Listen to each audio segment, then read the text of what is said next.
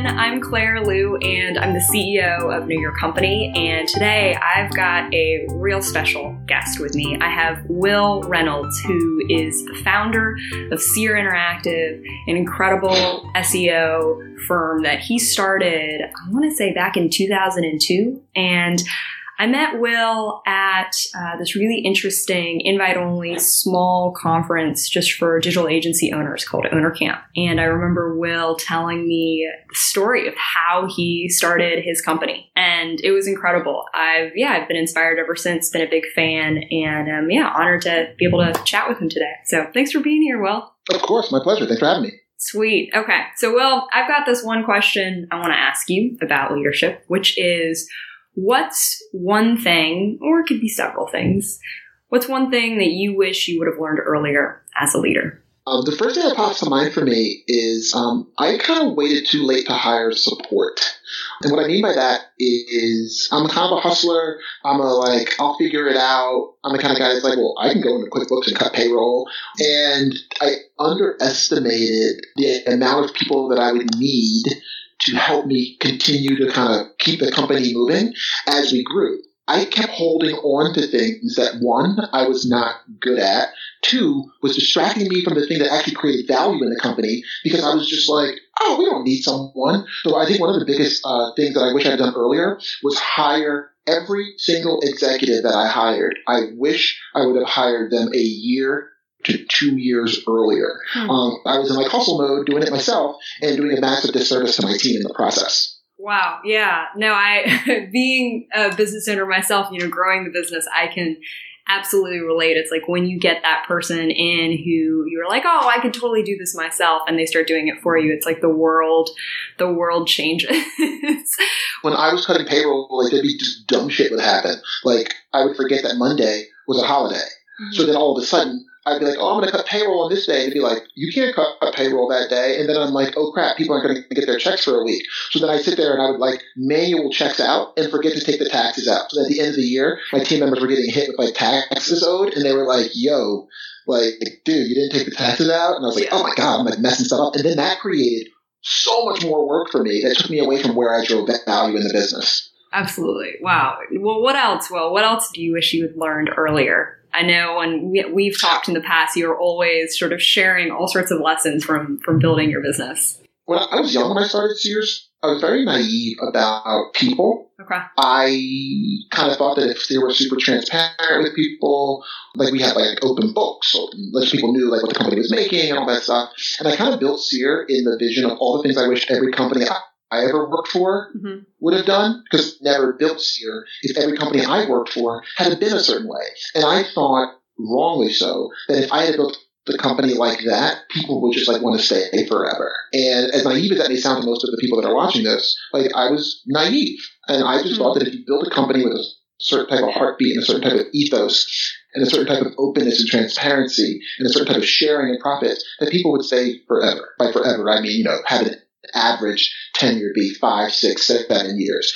It really hurt. And I took it way too personally when people would leave early on, because I was kind of under this impression that's dude, you know how much the company makes. You can see how much you get as a result of our profitability. You can see the kind of things we're trying to do with the company. And I didn't really give people the latitude to change their minds about what they wanted to do, or to change the fact that they wanted to work at a different place and do the same thing. And I used to take it way too personally. And that used to make me a very bad manager early on, because I was still figuring myself out at that time. Right. That's incredible. I think the amount of self-awareness that takes to process and realize, wait a second, I'm getting too wrapped up into this emotionally. I'm equating sort of my sense of identity with the company's identity and everything I've wanted it to be. And how I think for a lot of founders, it's almost like popular wisdom when you're building a company that should be the case. You're supposed to put your heart into it, right? A lot of business owners, I think, go into business because they're trying to create a workplace that they wish they had. And you're saying, well, don't get too caught up, because here's the thing. I mean, it sounds like, to your point, people are going to leave regardless of what you build, regardless of what you're creating. And that's not always bad. I mean, is that how you think about retention? No, is that not how you think about, keeping folks? It's not as like, oh my God, I need to keep every single person. Or how do you think about that as a leader? It's so interesting because I've evolved on this. Okay. So now I sit with every new employee at Seer and I tell them, I don't care how long you're here. I care about the impact that you have. So I was like, because somebody can be in this company for 4 years and not do half the work that somebody in 6 months can do, right? Yeah. Somebody in 6 months can completely rebuild a way that we did something and then balance and add more value than somebody who's just been staying doing the same old thing every day for 4 years. So what I tell people is I'm like, before we met, like our trajectories were on different places. Now that we're together, the only thing that matters is that we do something positive for this company while we are together. And I want you to be able to look back at the time that as you leave and we part again, and whether I choose that it's time for you and I to part or you choose that it's time for you and I to part, we should be able to look back at the time that we were together and know that we had an impact because we worked on something together. And as I always say, if you take care of us as it comes time for you to leave, then we will put you in our alumni network. I will contact other CEOs and people that I know to help you find your next gig. But in order to get there, I got to feel like we've done something great together and that you're giving me the heads up. And we just recently recorded a video about two of our employees who decided to leave. And so you can really see I've evolved on this. Right now I'm publicly talking about and recording videos about people who came to us and told us, I want to leave this company, and like what that was like, because we want to open more of a dialogue between people when they're kind of feeling it's not the right thing, but yet they're not sure.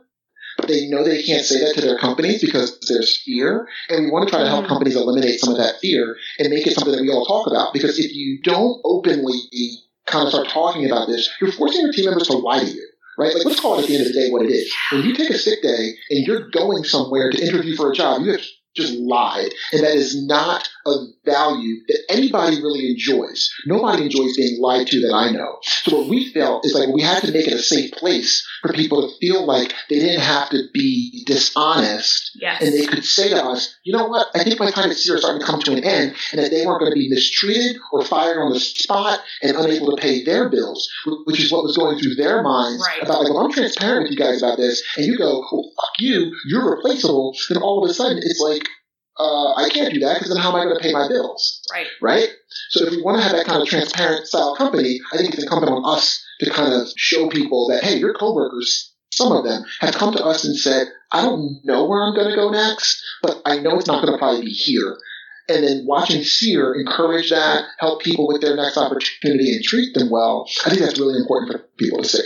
I think that's phenomenal. And I honestly, off the top of my head, I can't think of many companies, if any off the top of my head, that think about that transition with such transparency. And to your point, like I've definitely, when I used to work for someone, I've definitely gone to interviews and like you said, called a sick day.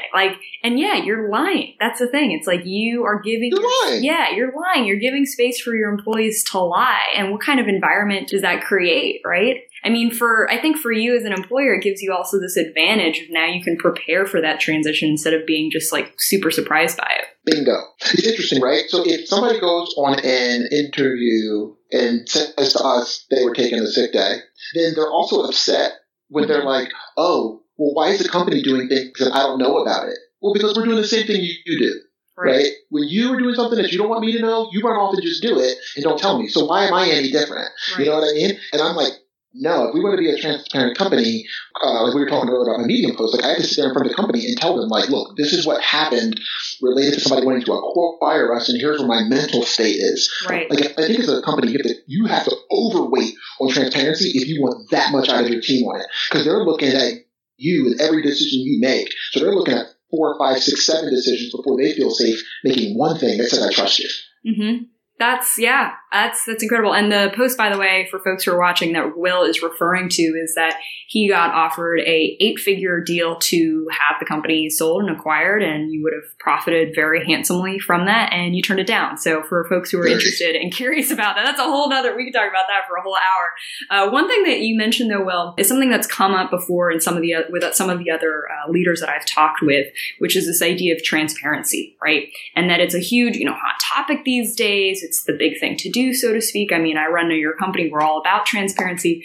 But are there downsides to transparency as well? Is there a place where you draw the line? Do you think very carefully about how transparency is? And I'll give you a quick example. You know, I talked to Des Traynor, who's the co-founder of Intercom, a few weeks ago, and he was talking about the importance of, transparency within context, right? Do you feel similarly? Do you feel like you were saying, you know, like you really, if you want this much transparency from employees, you've got to give this much? Are there boundaries to that? I think whenever you're being transparent, there's a chance to hurt somebody. Like, that's just like a no-brainer, right? Like, I could be like, yo, Claire, I don't like that jacket, you know? And I could hide under the guise of like, oh, I was being transparent. Yeah. That's fair. You know what I did learn, though? Yeah. Is depending on your population, certain people can't deal with certain pieces of information. For instance, if I go out and say, hey, before all this like offer stuff came in, if I said, hey, team, I'm thinking about and having a conversation about selling the company, most people don't have the ability to process what that means, and it creates all this nervousness and fear, right?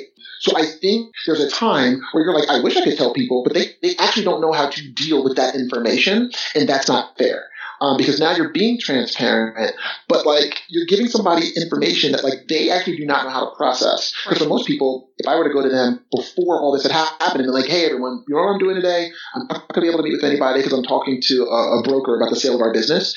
All of a sudden, it would be like, oh my God, I'm doing no work. Will's going to sell the company. What does that mean for us? Like, and you're like, oh my God, I was just telling you transparently what I was doing, and instead of you being like, okay, cool, thank you, I guess you'll tell me when there's other things that I should know, people are going to freak the fuck out. So it's a great example of times where being transparent could work against our objectives and goals. So I think there are times where transparency can come back to bite you. You just got to know your population and your team, and only you know what you've been saying to your team the whole time. So if I was out there saying, we'll be transparent about everything that happens in the company, well then, that's very different than if I'm like, we will be as transparent as we can be at the time. But I will never intentionally not tell you something if I can avoid putting myself in a situation like freaking the company out before any decisions are made. Right. Yeah, I think you bring up such a good point, which is this idea of transparency for the intention of the good of the company, right?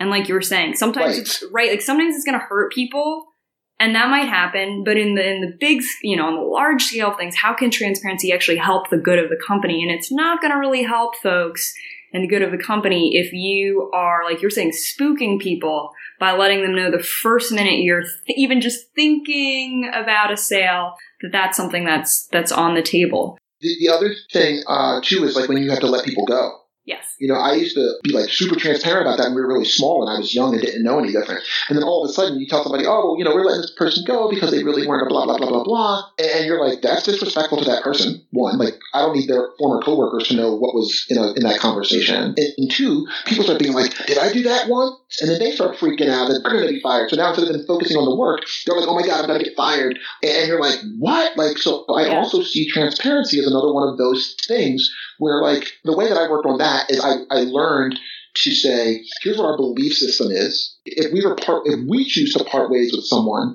then you can pretty much bank on the fact that somewhere along one of these values, they went the opposite, right?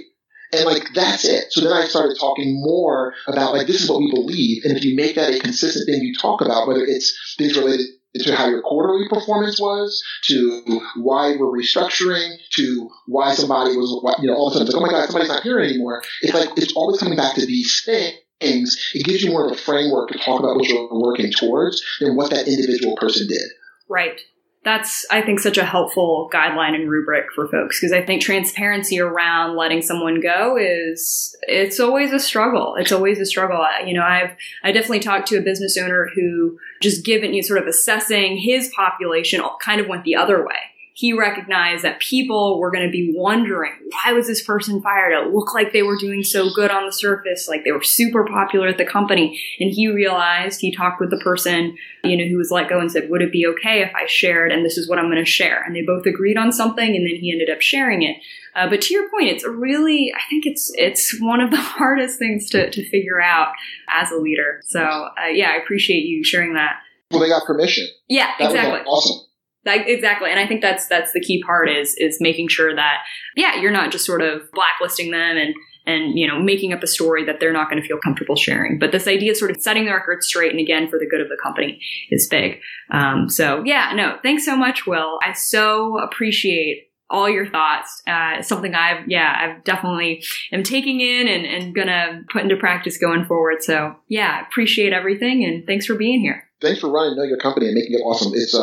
It's great for, I love seeing you guys grow, and I just love seeing what comes through my inbox and the things that I learn about my team. Because as we've grown well past the number that I thought we would ever be, I used to tell the company we'd be no more than 10 people. I actually could know people at a very deep individual level when we were that size. And I've always had it in my heart to want to kind of know people that way. And Know Your Company has helped me to scale that a little bit. You know, it's like helped me to like know a little bit more about my team and find out what they're working on in ways that didn't require like, you know, me to sit in one-on-ones all day. So just keep doing what you're doing. I love the work that you're doing as well. Ah, thanks, Wil. That made my day. Thank you so much. Appreciate it. All right. Take care. Talk soon.